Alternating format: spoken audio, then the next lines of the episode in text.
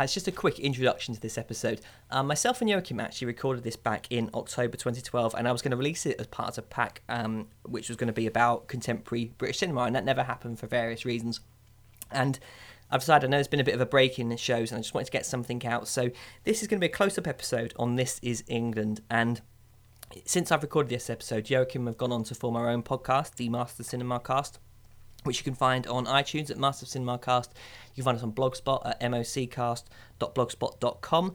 And it might become apparent in the episode. I talk about Margaret Thatcher, and I talk about her in the present tense, and of course she has now died. So that isn't some kind of mistake, it's just because of when the show was recorded. Anyway, hope you enjoy it, and this is a close-up on This Is England. The commander of the operation has sent the following message. Be pleased to inform Her Majesty that the White Ensign flies alongside the Union Jack in South Georgia.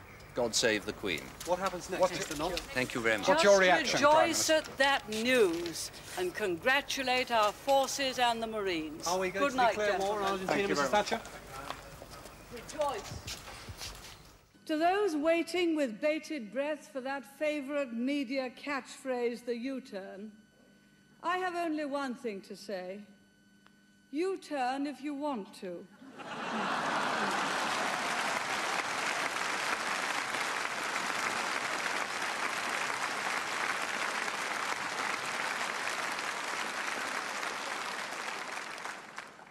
The ladies not for turning.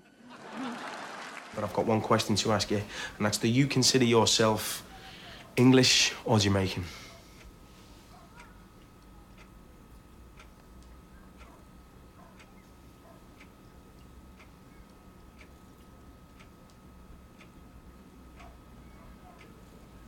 English.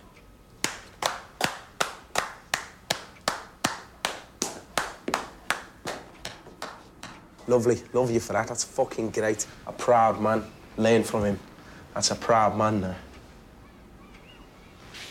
That's what we need, man.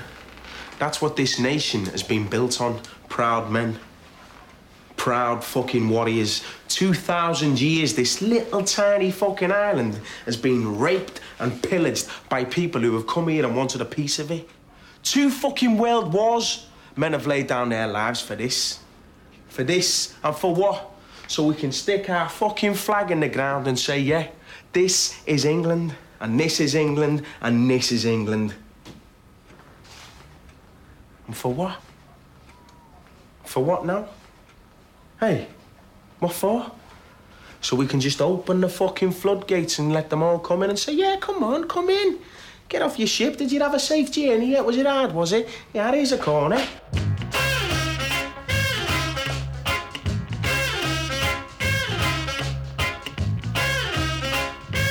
My name's Tom Jennings, and this is the 24 Frames Cast, and on today's episode I'm going to be taking a look at Shane Meadows' film This Is England, and I wanted this year to get some more people on the show so you wouldn't get completely bored of my dulcet tones, and I'm very pleased to announce that joining me from across the North Sea is Joakim Thiessen from the Film Man blog. Joakim, thank you for coming on board today. Oh, it's a pleasure, thank you for having me. And just so we can get this out of the way now, please do a plug for your show as well and tell the listeners what it's about. Yep, sure. I run a podcast called The Film Man. It is available at thefilmman.com, where I irregularly look at films that I find very interesting stylistically, thematically, and just run a quick analysis through them and try to insert sounds from the film and use music in, try to attain a high production value. So that means I won't be putting out shows every week like you do, but I try to do once a month, basically. Yeah, and I think I can both attest to actually sticking to a schedule is actually impossibly hard sometimes. Yeah. It does make me wonder when you have like shows like the Criterion Cast, I mean, how those guys actually, the sheer achievement that is putting out a show every week. I mean, I know there's a lot of people who kind of are quite dismissive of some films like Film Spotting and stuff like that, but it is, I think, when you sort of have a life going on as well, sometimes podcasting does kind of become rather secondary. I mean, have you found sort of you've had quite a lot of good feedback and things like that from listeners? I have, but my listener base is still pretty small, but the ones I've got, they have been purely positive, so I'm very pleased about that. But I would like to do more shows, but it's just impossible with, I don't know how they do it now, the Criterion Cast and so on. Like, it's impossible to do that much for what time I have, so... Yeah, I mean, do you work as well? I mean, are you in full-time employment? I'm in school, so right. I'm studying psychology. Oh, crumbs. Right, so it's quite a busy day to do all this and do school and walk the dogs and everything, just mediocre day-to-day stuff. No, I mean, I think I've found since I've been doing this is that, I've largely on the whole received quite positive feedback from listeners, but I have found at times I've had a few emails from people who sort of, they compare your podcast to other ones which they listen to every week, and I do sort of think to myself, you know, Jesus, I do have a life outside of all this, and it's quite hard to sometimes to sort of not send sort of RC emails back to people when they're kind of chastising you for not sticking to kind of a regular schedule. But I think, you know, we're all children of the Hollywood saloon, really, and I think, you know, if you kind of take their lead, as it were, it's certainly a case of quality over quantity, but never mind. But getting on with today's episode, I think it's kind of a sort of start with just sort of talking a little bit about Shane Meadows. I mean, what was the first Shane Meadows film that you ever saw, and what was your first exposure to him? I think the first Shane Meadows film I saw was Dead Man's Shoes, but it didn't actually grab me that much, so I didn't seek out all those other films. But then after that, I saw This Is England, and I really got my eyes up for him. And then I rewatched Dead Man's Shoes and getting the new perspective on it. Mm. And then I've seen Somers Town as well. But it's just a really interesting British filmmaker that I don't think a lot of people have heard about. So, yeah, I mean, the thing is, I remember when it was kind of the early 90s when Shane Meadows kind of came onto the scene, and it was about that time as well where we had the whole kind of, you know, like the Lars von Trier and the kind of the whole dogma movement, and it was very much about cinema being kind of stripped down and kind of made, well, I suppose they were kind of stripping away the artifice, really, and Shane Meadows was one of these who he had kind of sort of plied his trade making films on kind of VHS and things like that, and he'd made a succession of like short films, and he was one of those kind of people who were one of the many forced dawns of the British film industry. And I remember the British Film Institute were kind of plugging him quite heavily, and he managed to get some funding to make a film called Small Time in 1996, which it certainly has the kind of lays the bedrock really of the Shane Meadows style. And he followed that up in 1997 with 24-7, which was a film starring Bob Hoskins, and that was the one that people were going absolutely crazy about.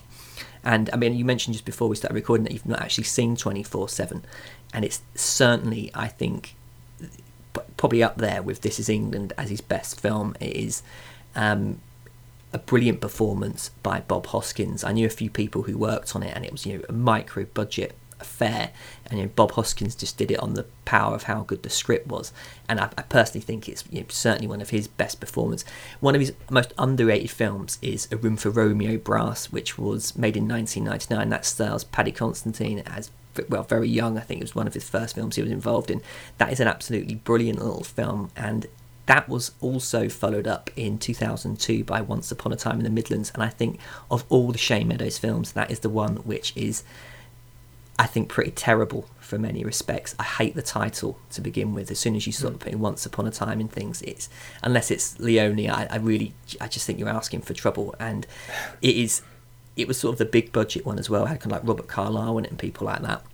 And it didn't do very well at the box office, deservedly so. It's a pretty horrid film. But Dead Man's Shoes was, I think, kind of really kind of hit home with me. I think that was one of the most brutal revenge films I'd seen in a long time. So just the central performance by Paddy Considine really resonated with me, and I found it to be, it's a very uncomfortable film to watch, as is a lot of Shane Meadows' work. I think there is an underlying kind of tension that underlies a lot of what he does. I mean, you said you weren't so keen on Dead Man's Shoes when you first saw it. What why was that? What was the... I think I didn't quite get the angle that it was playing at. So this... should we get into spoiler territory? Yeah, I think so. I think we're going to have to. Yeah. I think we're going to have to, really, aren't we? That's yeah, because and Toby Kebbell, who plays Anthony, Paddy Considine's brother, or his late brother in the film, he gives an absolutely stunning performance. Yeah. But I felt kind of duped when I found out that he was a ghost in the film. Yeah, that is a big. I know a lot of people who have said that, and yeah, it sort of kind of hits them really. That it's a bit of a twist, really. And I mean, I personally, when I saw it, I know what you mean. I did sort of feel like, oh, we're kind of into this territory. But yeah, I mean, carry on as you were saying. But. Yeah, and I don't think it's been a while since I've seen it, but I felt kind of cheated at the end. Even I didn't think it really resolved in a fulfilling fashion. I mean, that's probably the ending was the thing I liked about it the most, to be honest with you. It was because films like that, when they kind of set themselves up like that, it's often where can this really logically go. And I think one of the reasons I did like this is Dead Man's Shoes was because I thought if you just saw him kind of strolling off at the end and sort of leaving this town behind, I don't think that would have kind of resolved it as well as it could have. And I think one of the things that I got about it was just how desperate and I suppose depressing a film it is. And I think we can kind of talk about it in sort of more general terms. If you do watch Shane Meadows' work, there is a sort of a desperation to a lot of them and a lot of the characters in his films, and it's certainly something we'll see in This Is England. But it's when you watch Dead Man's Shoes and you kind of, when having now what you've seen all of his films, and I can kind of relate it back to his canon of work, as it were, I think you sort of realise that the ending is a very kind of Shane Meadows ending for that type of a film. I don't think it's a one where it couldn't have had a happy ending or a kind of a hopeful, positive ending to it. I think it is what it is, and I remember sort of Dead Man's Shoes as well, because I thought that was the film. Because I suppose one thing we can talk about now really is the sort of the genre of Shane Meadows films is that I think they are identifiably Shane Meadows films. I don't think they easily fit into kind of any genre classification. And Dead Man's Shoes was the one I thought, which was perhaps his most popular film because it has that kind of revenge thing going on it. And I was concerned after it came out because I thought it was going to be the one where Hollywood would kind of come calling, in the way, what's the guy that did things like Doomsday and stuff like that? And, he's another British director, but he just makes very kind of, I suppose, generic films in such, and I sort of thought this was the one where that would be the crossover one for Shane Meadows, and it never seemed to really materialise. He sort of went, followed it up with obviously with This Is England and Somers Town and Le Donk and Scorsese. I mean, do you think he's the kind of director who could work in somewhere like Hollywood, or do you think this is his kind of his realm really is sort of British cinema? I think he would definitely flourish outside of Hollywood, where he could make his own vision, and because if he went to Hollywood, he wouldn't be allowed to make the kinds of films he does now. No, it's one of the things which I think it's a good thing that directors like him don't get picked up. And I mean, we sort of see what happens with people like John Woo, who go over to Hollywood and they kind of get signed up, I suppose, on the strength of the work that they do in their own countries. Then they go over and they just seem to get lost in the sort of the mediocrity. I mean, John Woo's American career is, I would say Face Off is the only one that I actually cared for, and even saying that I cared for Face Off seems a pretty a bit of a stretch really, bearing in mind it is fairly terrible for the most. But I think we'll get straight on now really and talk about kind of This Is England really, and just to give people a kind of a brief overview of what the film is about. It's set in England in 1983, 1 year after the Falklands War has ended. And Sean, played by Thomas Turgoose, is a 12-year-old schoolboy bullied in the new town he has moved to with his mum after the death of his father in the conflict. One day, whilst walking home, a group of skinheads led by the kindly Woody, played by Joe Gilgun, allow Sean to join the gang. Shaving his head and buying him clothes, he soon finds friendship and eventually love in this small group. All is going well until former friend of Woody and former gang member Combo returns from prison. Combo has joined the National Front and wants the gang to join him as well. Woody and girlfriend Lo have none of it and leave, yet Sean, who is intoxicated by Combo's rhetoric, decides to stick with him. Sean soon becomes a racist thug from the teachings of Combo, attacking an Asian shopkeeper and hurling racist abuse. This all leads to one tragic evening and forces young Sean to reevaluate where his life is going. It's got to be smooth. Yeah. Right? Make it smooth. That's nice. Make it smooth. That were nice. Oh, brilliant. Yeah. Now we've got a rhythm going. Off. I just want to light my fag. For God's sake. All right, mate? Hey, all. What's the matter? Nothing. What's with face ache? You look upset. What's to do? Nothing. It's all people picking on me, taking the mick out of me. Oh, mate, you're breaking me out. Come and sit down for 5 minutes. Why? Buddy, look at them flares. You know what I mean? That's what I fucking mean there. What's your deal? You can see he's upset. Will you behave with a flare comment? Just come on. 5 minutes. Just come and have a sit down, mate. But you all just pick on me. Everyone does. Oh, come and sit down, mate. I feel bloody sorry for you. Just come and sit down 5 minutes. Just give me 5 minutes to make you feel better. Come on, mate. Bloody hell. It can't be that bad, eh? So what's this? Who's picking on you, lad? Some lad at school. What's his name? Harvey. Harvey? So the bloody girl's name is Harvey. Hello, I'm Harvey. I've come to give you jip. I've got one of these for you, Sonny Jim. OK, so what were your first impressions of This Is England after you saw it? I had a pretty emotional reaction to it. I cried like a baby. The final scene, it was just a visceral punch in the gut, basically, to see, because he's portraying a small boy, but this small boy's caught up in such an adult environment, in such a violent environment, and it was really powerful film to watch.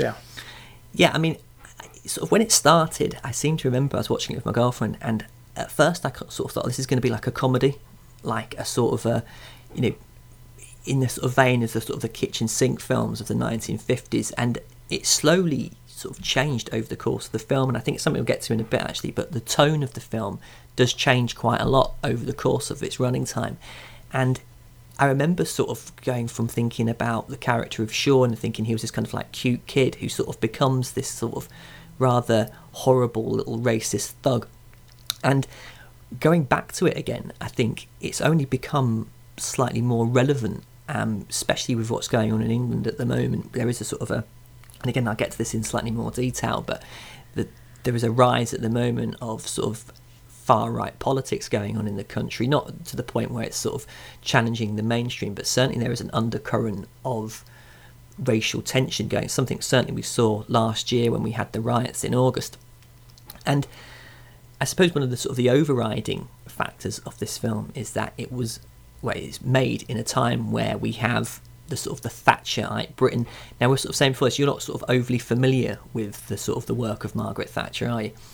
No, not really. It was before my time, so... Yeah, I mean, it was kind of... I would have only have been...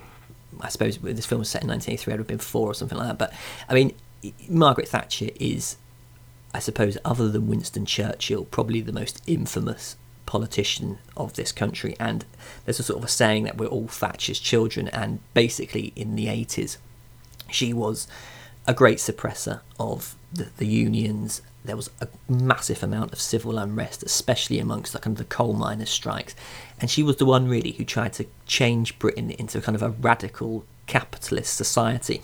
And she was sort of obsessed with reaffirming Britain as a world power. And certainly the Falklands War was an excuse by her, really, to sort of reassert this. Because leading up to the Falklands, you know, we were sort of... the army was being downsized. We weren't really interested in having this empire, and it was looking like she was going to lose the election that was coming up. And of course the Argentines invading gave her this chance to kind of send our boys down there to kick out the Argentines out of islands, which to say our claim on them is dubious would be putting it mildly, to be brutally honest with you. The Falkland Islands were...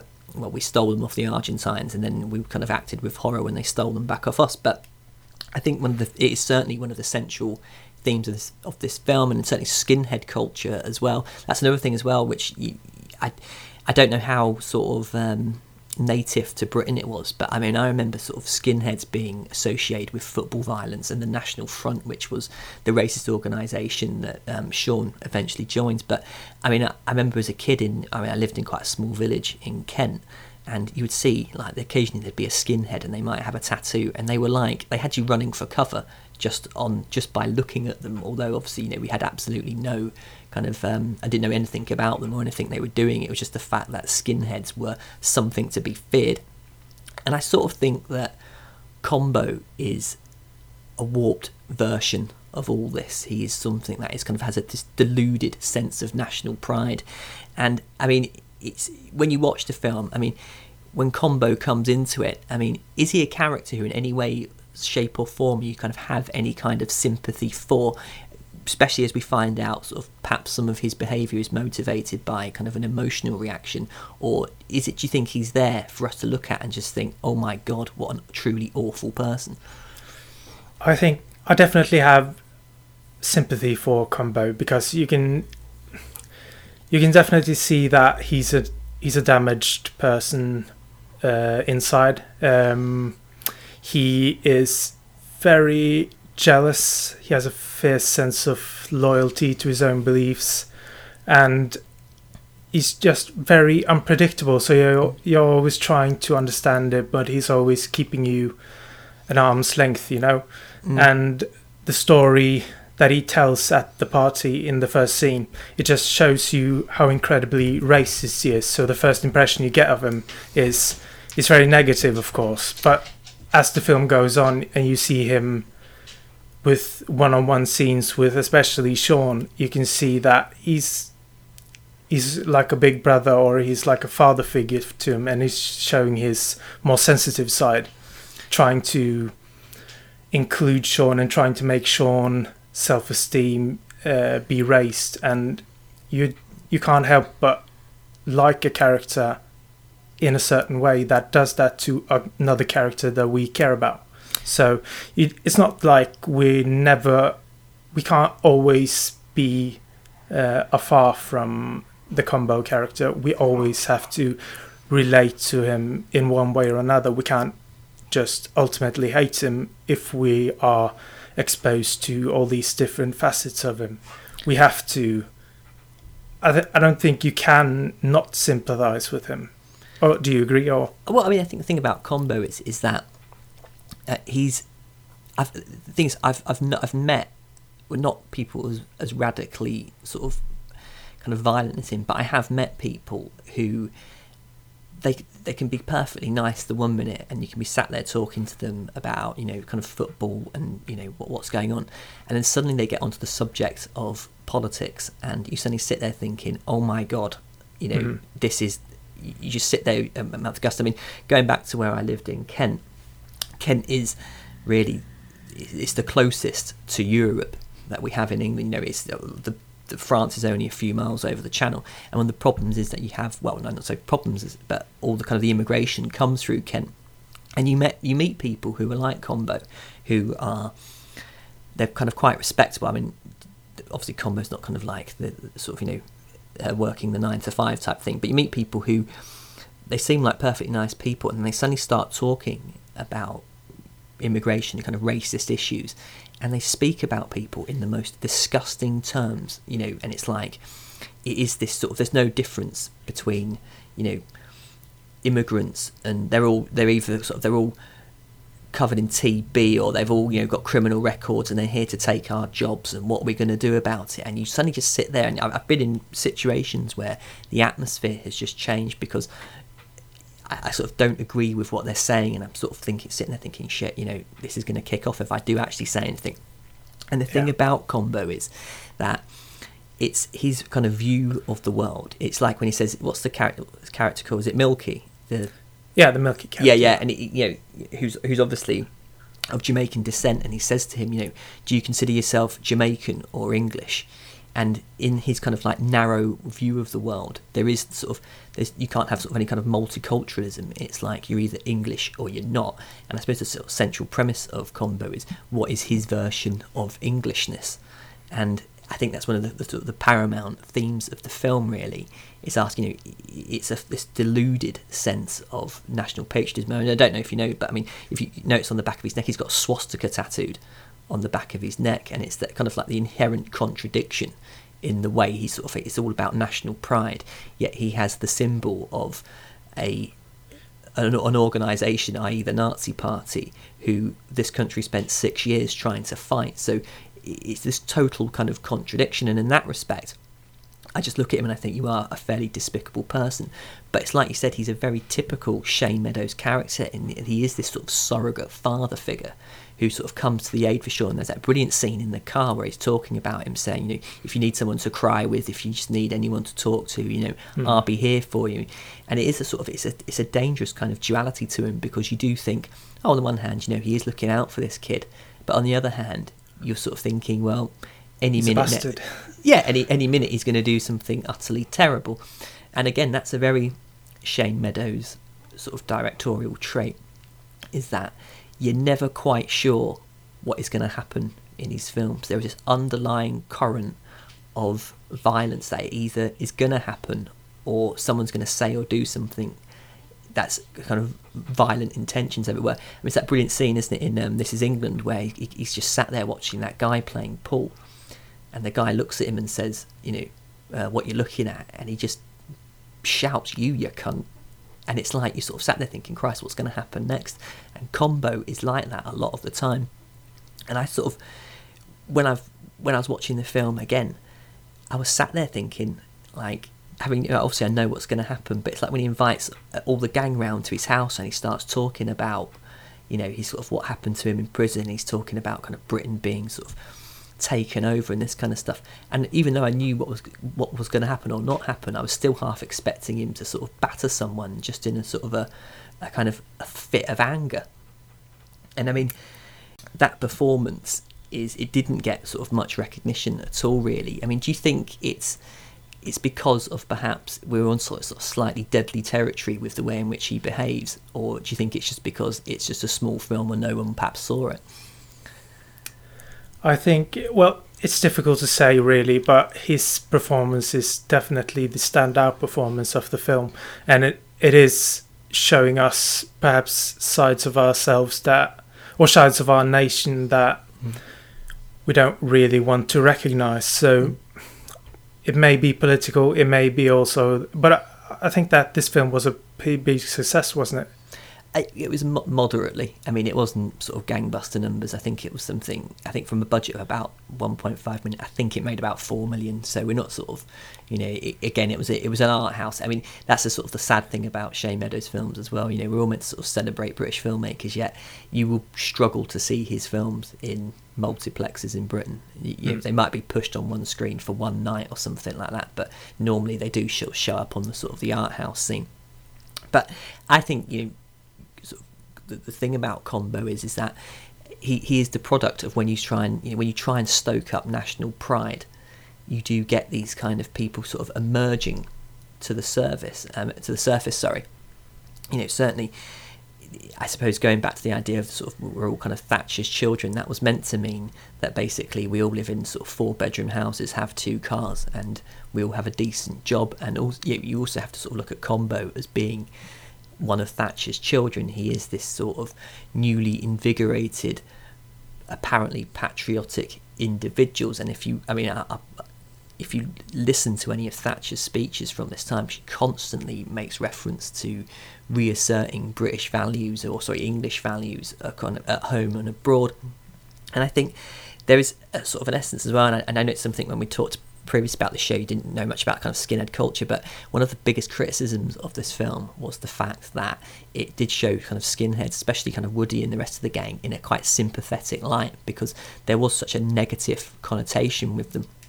Is that something, I mean, did you have an equivalent of that in Norway? Is there sort of a relatively sort of, you know, comparable or, you know, subculture movement like that? We did have skinheads factions and also radical communists, but that was early in the 90s, and I was only 6 years old or something like that. So it stopped in the early 90s, and I don't think it ever caught on afterwards. But of course, in modern days, there are right-wing assholes who ruin the day for us, as we all know. So we do have. I don't think there's a sort of national group that are visual anymore in Norway. Yeah, I mean, this is the thing. I mean, one of the reasons I was talking about sort of like the, you know, Combo, people like him sort of existing, the National Front sort of merged into this organisation called the British National Party, which sort of tried to, I think they thought by wearing suits you would sort of, that meant you're respectable. You know, that was their sort of kind of, you know, mantra, as it were. And then recently we've had this organisation called the English Defence League, which is as hideous as it sounds, to be honest with you. And these are sort of the guys, they sort of, you know, they parade around as if, you know, England's under this sort of constant bombardment of multicultural values, and that, you know, if we don't sort of stop the rot now, you know, we won't be allowed to put the St George up in schools and all this kind of utter bollocks. And it's sort of combo is the sad thing is, like I said, I have met, you do meet people like him, they're more prevalent than you sort of come across. And I think it's one of the, I think one of the great things about This Is England, and when I said that, when I went back to it, I was amazed how relevant it seems, is that there is a sort of a casual racism to a lot of people, and I don't think they quite know what they're saying as such as being completely wrong, but certainly they sort of have these views. A perfect example is someone like my mother, who she comes out of these statistics about the immigrants who, you know, are coming into the country, and you just sit there and you think, Mum, where do you get this from? You know, she'll say something like, well, 82% of them have got a criminal record and all this type of thing. And I think people, like, you know, it's like, where's that statistic come from? And she won't ever sort of give you any sort of specifics. And I think Combo is one of those people who sort of taps into that fear. And we certainly saw it with the riots last year, when, you know, I think I actually put on Facebook rather stupidly that no one in Manchester would riot because it would mean actually having to do something. And then about 4 hours later, as I was leaving work, there was this torrent of the young disenfranchised youth of Manchester heading into town to smash it to bits. But one of the things that they found after that was they interviewed a lot of them, and they were sort of saying, yeah, why were you rioting? And some of them tried to attach this kind of quasi-political motivation for doing it. And there was a guy, I remember, he was sort of stood there saying that the reason why he was rioting was because he couldn't get a job, and that the immigrants had taken all of his job. And the reporter who was interviewing him said, well, you know, can you give some examples of this? And he was unable to do it. And you sort of realise it's just people talking absolute bullshit, basically, because they think it's sort of, you know, it becomes, you know, you can blame your sort of lack of job or the fact that you don't live in a nice house or some things like that on another group of people, when it has absolutely nothing to do with them. And that's the thing about Combo, he tries to sort of recruit them to the cause, and the fact that they are sort of being oppressed by people who really, it's like the Asian shopkeeper, he's just a man trying to sort of, you know, make his living. And I mean, I think there is that horrendous scene where he goes into the corner shop with a machete, and then he sort of says, oh, you know, this is ours. And I mean, it's things like that which I think sort of, when you're watching the film, it's so uncomfortable to view it, because you're actually sort of cringing almost for the absolute sort of stupidity of it all. And I mean, you sort of made when we were talking about the notes, this made a brilliant observation about kind of the institution of England as being a sort of a punishing agent. I mean, can you expand on that a bit? Yeah, because if we go back to the opening montage, you can see that there's a soft introduction of the 80s, and then you can see England being at war with Argentine in the Falklands, and you can see that there's an aggressive state to the country, and that permeates the entire film of the official institution of England being a punishing agent, really, where they are cracking down on riots at home, and the teachers are punishing Sean and the other schoolboy that got into a fight. There's this constant reminder that England is above its people, and England will punish anyone who goes against it. And you can definitely see how that affects characters like Combo, where they are trying to associate themselves with England, and therefore they can use punishment as a resort to expel all the unwanted qualities. Yeah, I mean, that's one of the things as well about Combo, is that it runs a couple of contradictions in him, because he's someone who's all about sort of reasserting national pride, and yet he actually sort of he actually offends Sean by saying that his dad died in the war, Falklands War, for nothing. And I was wondering, what do you think about that as a sort of, because, you know, this is sort of, you know, Britain going down to the South Atlantic to sort of, you know, maintain our empire, as it were, which I would have thought would be something that he would be kind of quite up for. Does that not seem a bit of a contradiction to you?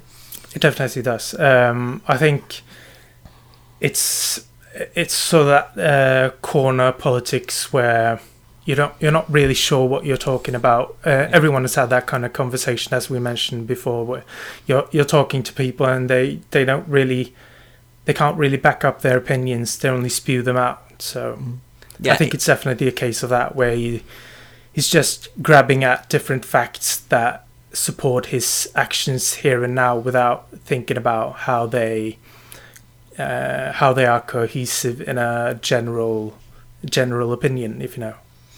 Yeah, I mean, because that is the thing. I would say that one of the things I really do love about this film is that it does show Combo and his view, and sort of the National Front, for what they are, which is this sort of nonsense political bullshit. There isn't, you know, like I said, there isn't a sort of a cohesive kind of message to it. You know, especially that kind of the shopkeeper scene. It's like, you know, what is it that guy's come in and bought that shop, and you know, it's put some white people out of business? It's not the case at all. It's just a guy who's trying to earn a living, who just happens to be Asian, which means that he obviously kind of comes in for all this type of abuse. I mean, there's that really horrible scene as well where they go over to those group of kids playing football, and you know, Combo's done this big speech, isn't he, about where, you know, it's if you are sort of a minority, it's all right if you live here, just as long as you behave like you're British. And then you see these kids playing football, and then the next thing he's pulling a knife on them, telling them to leave. And I think it's things like that. You just think this guy's an absolute total arsehole, and the sort of the system that he's sort of rebelling against, really, you know. And like I was saying about Margaret Thatcher, you know, really, he should be absolutely in awe of what she's trying to do. You know, it's a very strange. I think it's that moral sort of wilderness that sometimes these types of characters exist in. So one of the other things you were talking about is the notion of groups and how they pervade the entire film. Can you just expand on that a bit?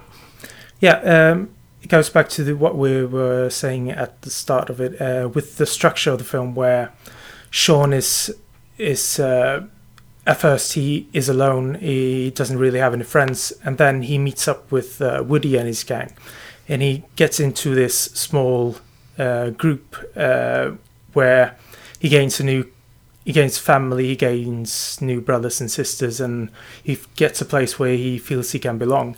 And then Combo is introduced into this, and the whole group dynamic changes again, where Sean gets to be part of Combo's group. And there's this constantly dynamic change throughout the film, where Sean is constantly being part of new groups, and that goes over to a more general view of the film, where you have England versus Argentina, you have nationals versus foreigners, you have skinheads versus the rest. So there's a constant thing of Sean trying to find his identity through looking at the different groups around him and trying to figure out where he fits in all this. Yeah, and I think that it's a really good point, because I think group dynamics are certainly such a prevailing theme throughout Shane Meadows' work, and you always have sort of people, you know, stories of individuals kind of coming in and out of groups. I think it's probably a good time to talk about kind of Woody and the rest of those guys, because when I was first watching it, like you said, you sort of see Sean as this kind of bullied kid.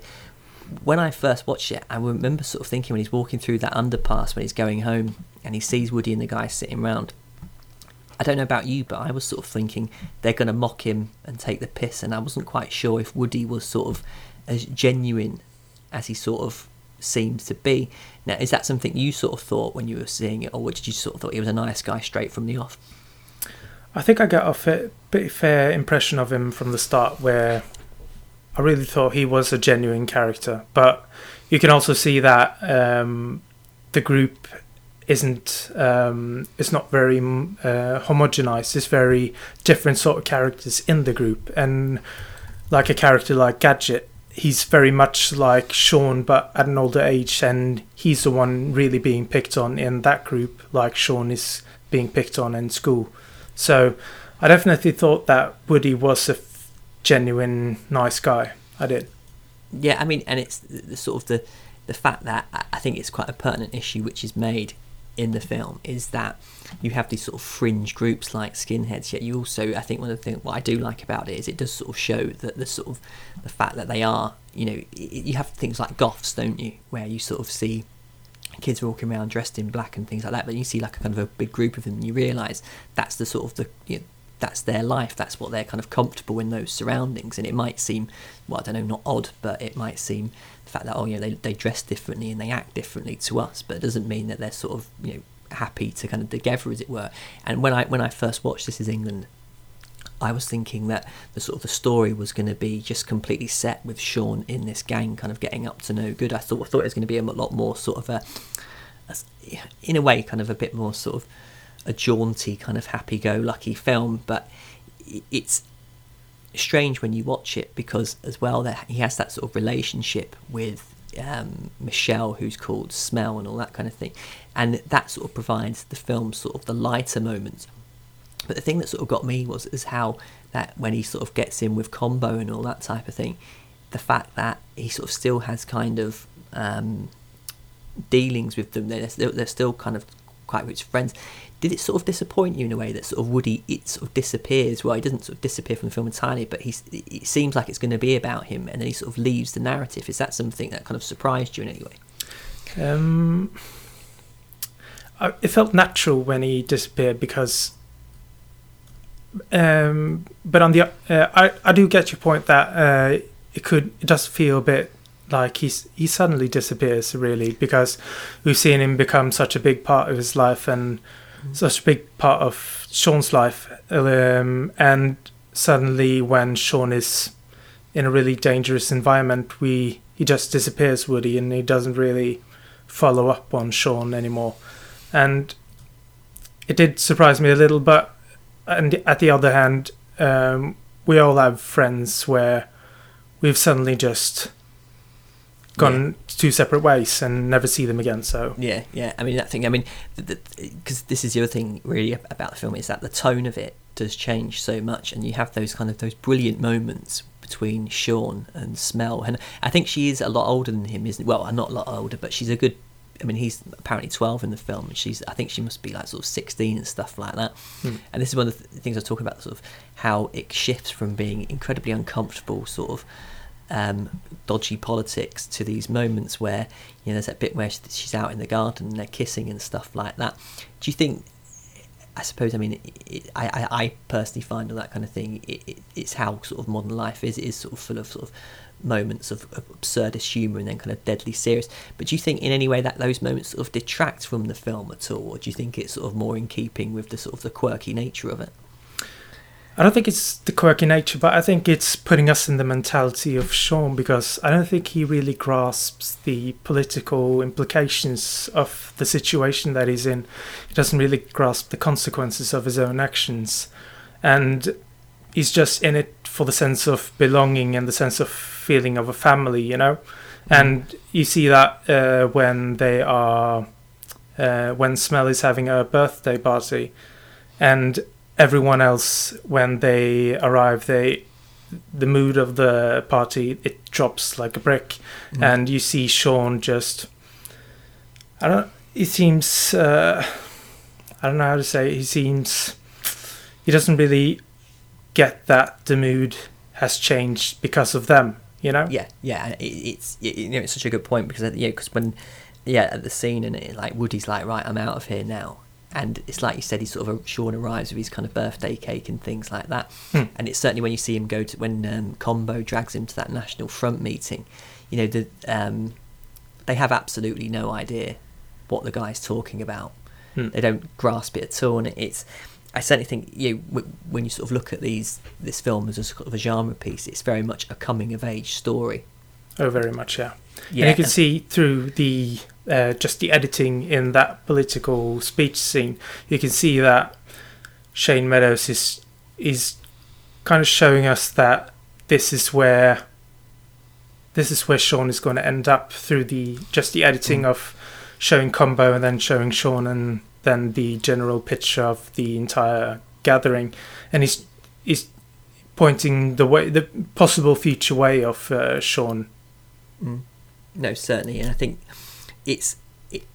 I suppose if you kind of look at this film as sort of, you know, being a child at the kind of a crossroads, really, you are given these kind of strands of where he can go out. I mean, the thing is, I mean, you know, say he sort of kind of joins, you know, kind of stayed with Woody and all that kind of thing, you know, where would he end up then? And, you know, staying with Combo, you know, that's going to obviously end in some kind of a disaster. But what do you think, you know, when sort of like, I know a lot of people who've said that this film reminds them a lot of things like the 400 Blows, and I think you mentioned the Kes as well.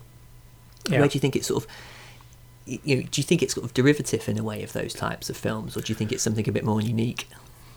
It's definitely more unique. I think just in terms of the 400 Blows, it's just that coming of age story that was almost epitomised with the 400 Blows and all these 60s French coming of age movies. And definitely the final scene on the beach it's an homage to the 400 Blows, I would think.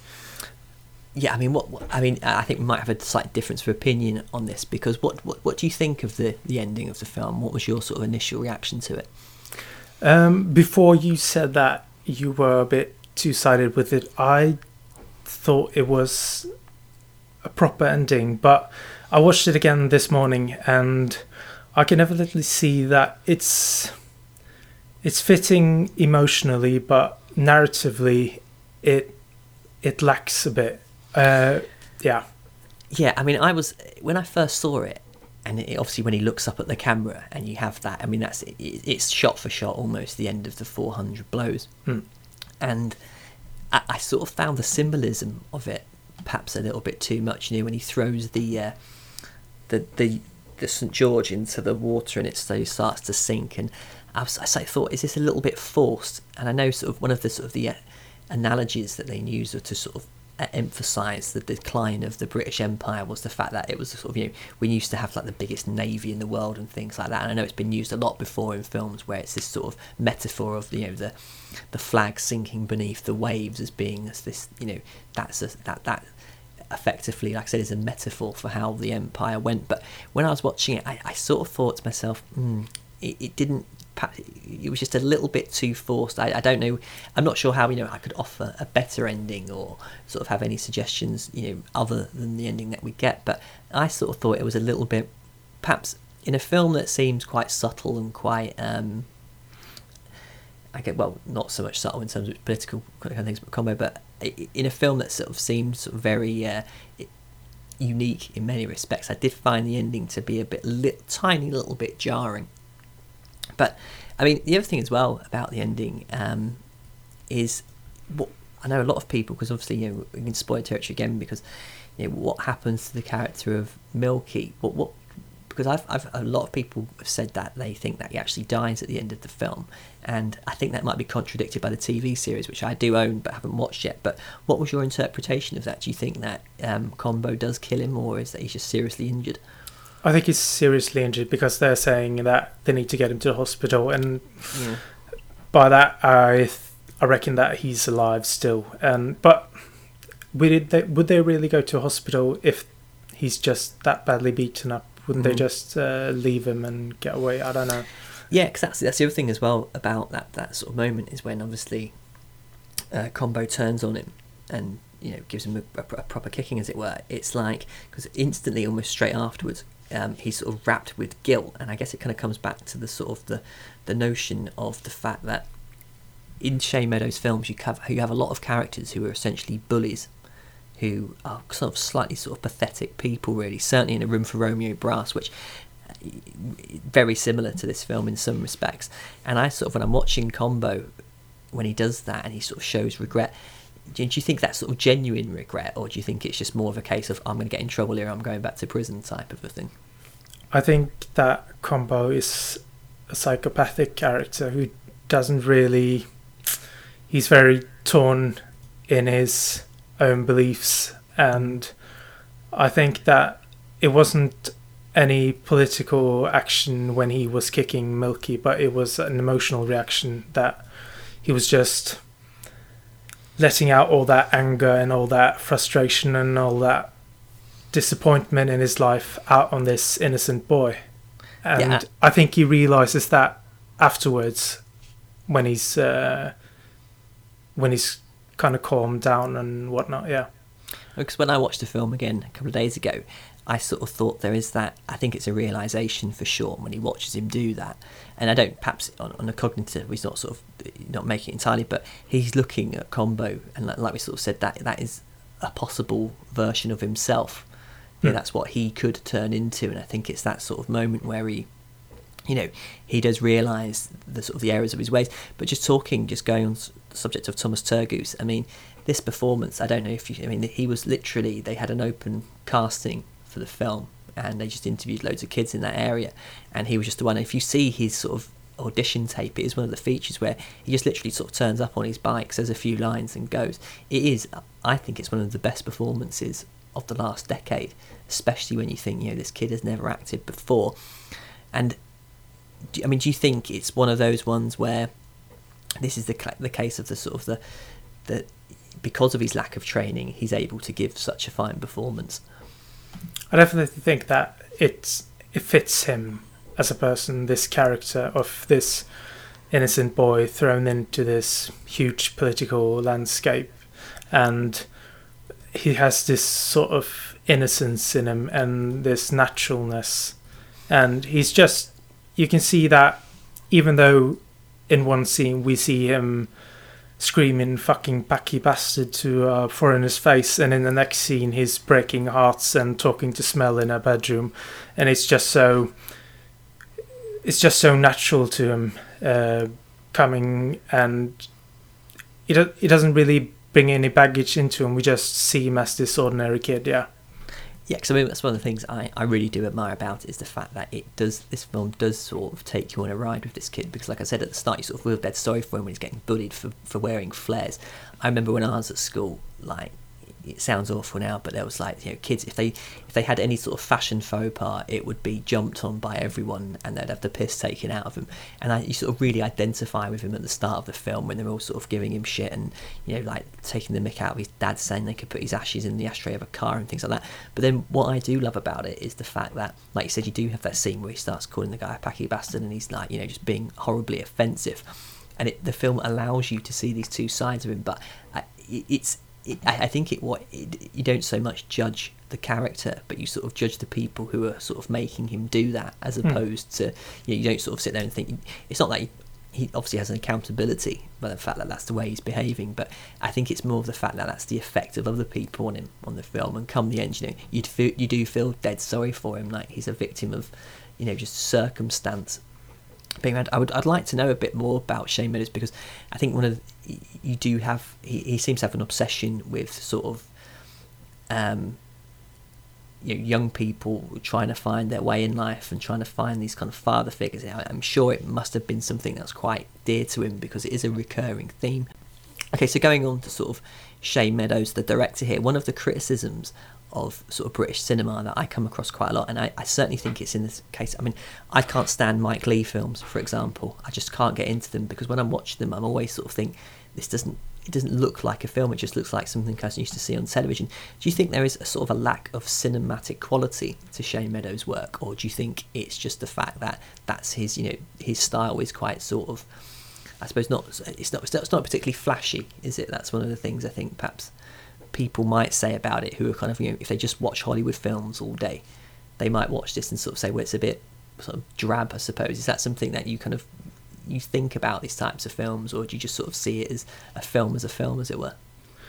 I think about the style, but I definitely do think it's very intense and it's very exciting filmmaking, this sort of style that Meadows has with the handheld camera, and he's always throwing in these montages, and that's part of his style where he's just giving us transitions, and he explains a lot without doing it through monologues or dialogues like Mike Leigh does, where his characters are explaining the situation, or they are the situation comes through the dialogue, but with Shane Meadows, he always manages to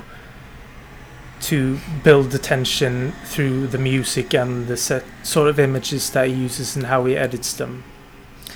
Yeah, I mean, because one of the things that I really like about him is I know he doesn't use a lot of improvisation on his films, and I think characters are given that sort of leeway to go, and he seems to sort of follow. He lets the sort of the actors direct him sometimes. That's certainly how it feels to me anyway. I know it's a lot of the stuff, and he does use quite long takes as well, and that's what I was talking about before when I was saying that you're never quite sure what's going to happen in a Shane Meadows film, because he'll have these sort of characters sort of giving like Combo giving these sort of like really kind of impassioned horrible speeches, and then he'll just leave like a few beats of silence in after they start talking, and you sort of stood there and you find yourself sort of transfixed to the screen thinking, well, what's going to happen next?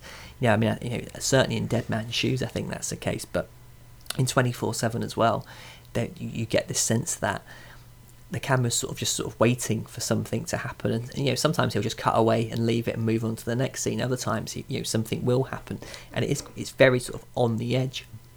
I think, I mean, when you're talking about things like montages as well, his films aren't, they're never sort of 2 hours plus. They are very, very economical films, and I think that's one of the things where I know some people who have tried to get into sort of Shane Meadows films, and they're just like, well, if you are just used to watching big budget films, I think you are going to watch these and sort of think, well, they don't have that sort of layer of gloss that you might be accustomed to. But because this is another thing as well I do really enjoy about his work, is that he isn't afraid to sort of show the kind of the grimier side of Britain. This is not a picture postcard Britain that you see. If you watch like a TV series and they're in London, they would invariably have a shot of Big Ben or London Bridge or something like that, and this is, I think it's a more real portrayal of what this country is actually like. It is quite a dowdy country, it is quite drab, a lot of it, especially sort of architecturally wise. Anything over it was made in the past 30 years is pretty crap. But do you think, I mean, if were you to sort of say, do you think he actually sort of mimics anyone else, or do you think he is sort of one of those incredibly unique filmmakers that has, because I look at Shane Meadows films, they are marketed as a Shane Meadows film, in the same way kind of Quentin Tarantino's films are marketed as a Quentin Tarantino film. Do you think he is, he is quite a unique voice, or do you think there is something quite derivative about his work? I think he's very unique, yeah. I can't remember having come across anyone else that where I thought that this could be a Shane Meadows film, or that I see where he's got this or anything like that. I always feel that in all three of his films that I can recognise his own voice, and how he's always very sympathetic to all his characters, and he doesn't really judge them or anything like that. And you can see that, even though maybe his style from Somers Town and This Is England is very much a different style, but you can always recognise how he treats his characters and stuff, yeah. Yeah, because I think one of the things as well, which I think he does use a lot of the same actors in his films, and I think certainly when you build those relationships, you probably have a better idea of, what you can get out of people. And I think that's, if you look at his IMDb page or anything like that, you'll see the same names over and over again, who that he works with. And I think I guess it's a sort of, when you get comfortable working with certain actors, what you can get out of them, and you can give them that leeway to sort of go the extra mile, or they know to sort of be restrained in some circumstances and stuff like that. But I mean, this film's actually, it's actually written as well by Paddy Considine. He was actually one of the uncredited actually, but he was one of the guys that did a passover on it. And I think having, have you seen Tyrannosaur? I have, yeah. Yeah, I mean, what did you make of that? It didn't grab me as much as the critics.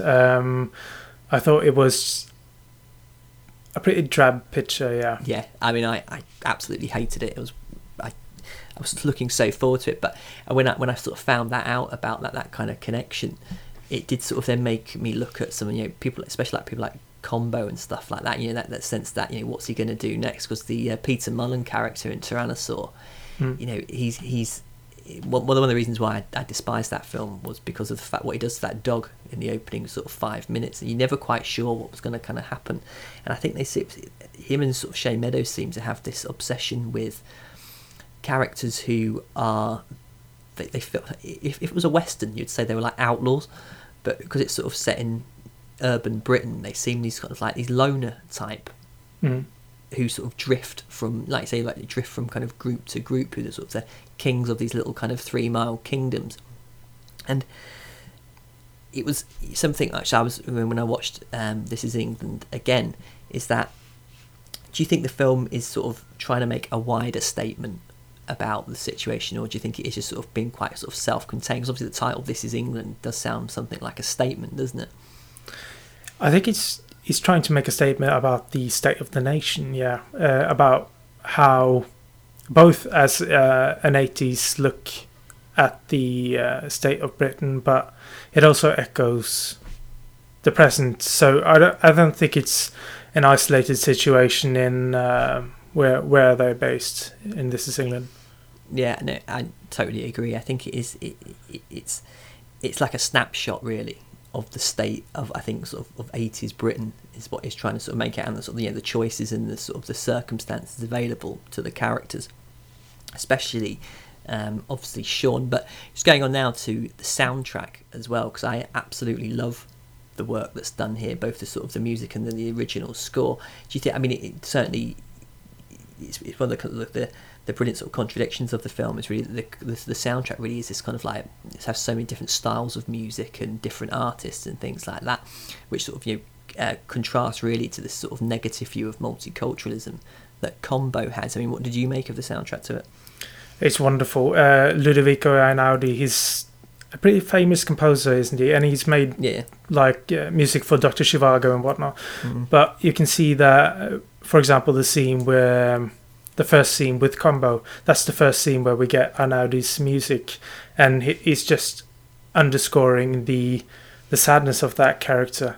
But you can also, there's also the use of the regular music, the reggae music. It just it gets us in a certain kind of headspace and it puts us in the right kind of mood for the film in the opening, but also it's the upbeat character of the music that contradicts this sadness of Einaudi's music as well.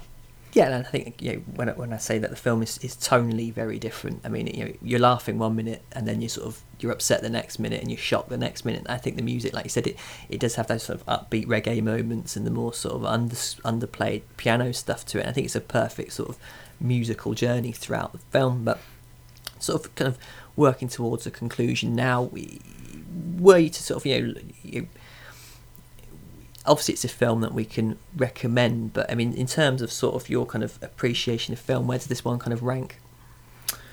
It ranks, it's not one of my top films, but it's such a personal, I remember my first experience of it, you know, it really resonated with me emotionally, even though I've seen it a few times afterwards and I can see the faults here and there, but it's just, I remember that first experience of it. And you can look at it like, I know that you could have made this film like a British romper stomper with a really brutal violence and like all these football factories, and you can make a version of this in those in a more violent version, you know.